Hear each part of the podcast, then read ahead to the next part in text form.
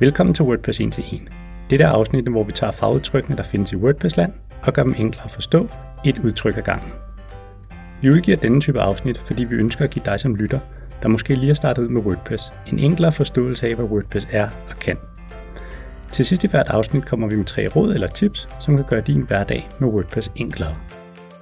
I sidste afsnit af WordPress-podcasten, hvor vi snakkede om temaer, nævnte vi udtrykket Child Themes og forklarede kort, hvad det er. I dette afsnit uddyber jeg lidt mere omkring, hvad Child Themes er, og fordi er en god ting at anvende. Men før vi kaster os ud i det, vil jeg gøre det tydeligere, hvad forskellen er på et tema og et Child Theme. Et tema er helt grundlæggende form, farve og funktion til din hjemmeside i en samlet pakke. Det er, hvordan din hjemmeside ser ud. Et child theme er til at bygge nye funktioner og muligheder oven på det tema, du har valgt at anvende.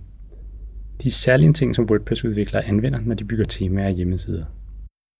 Men child themes kan også anvendes, hvis du lige har taget de første skridt i forhold til at lave justeringer til dit temas filer eller kode. Vi efterhånden nævnt et par gange, at en af de ting, som gør WordPress så stærkt som system, er communityet, open source og tilgangen til at bygge software, hvor der bygges oven på andres kode. Og det med at bygge oven på andres kode er lige præcis, hvad Child Themes går ud på.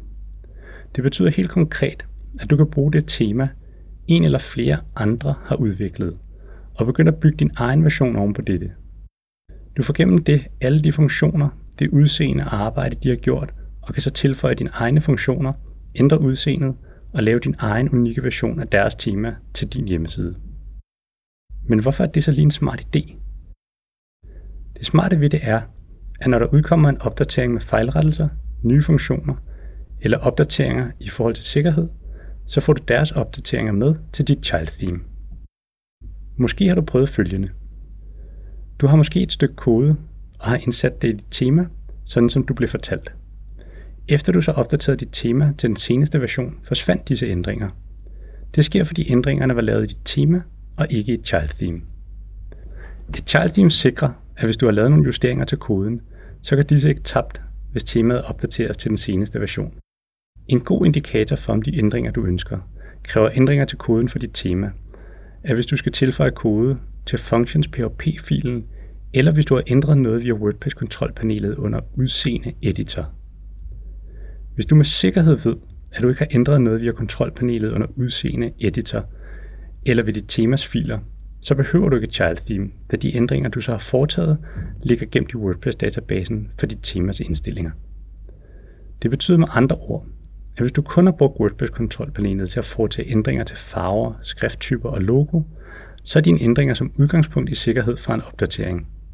Har du kun lavet ændringer til indhold, som f.eks. sider, indlæg og menuer, behøver du heller ikke et child theme.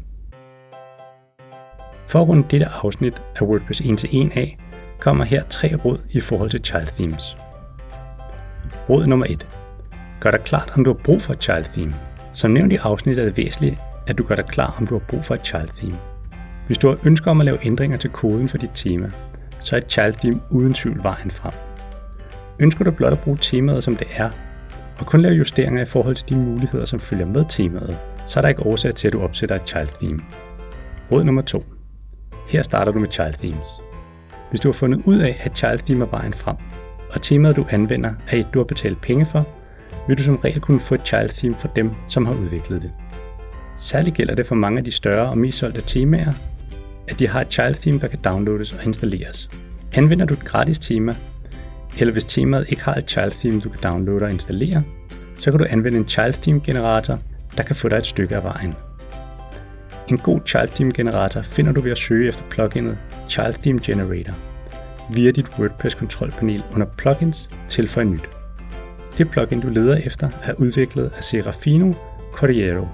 Der følger en lille advarsel med her. Hvis du allerede har en eksisterende WordPress hjemmeside, og du aktiverer et child theme, kan det i nogle tilfælde resultere i, at indstillinger som menuer og widgets ikke følger med til child theme. Sker dette, så træk vejret roligt og aktiver dit oprindelige tema, så skulle alt vende tilbage til sin oprindelige tilstand. Og det bringer os til det sidste råd. Råd nummer 3.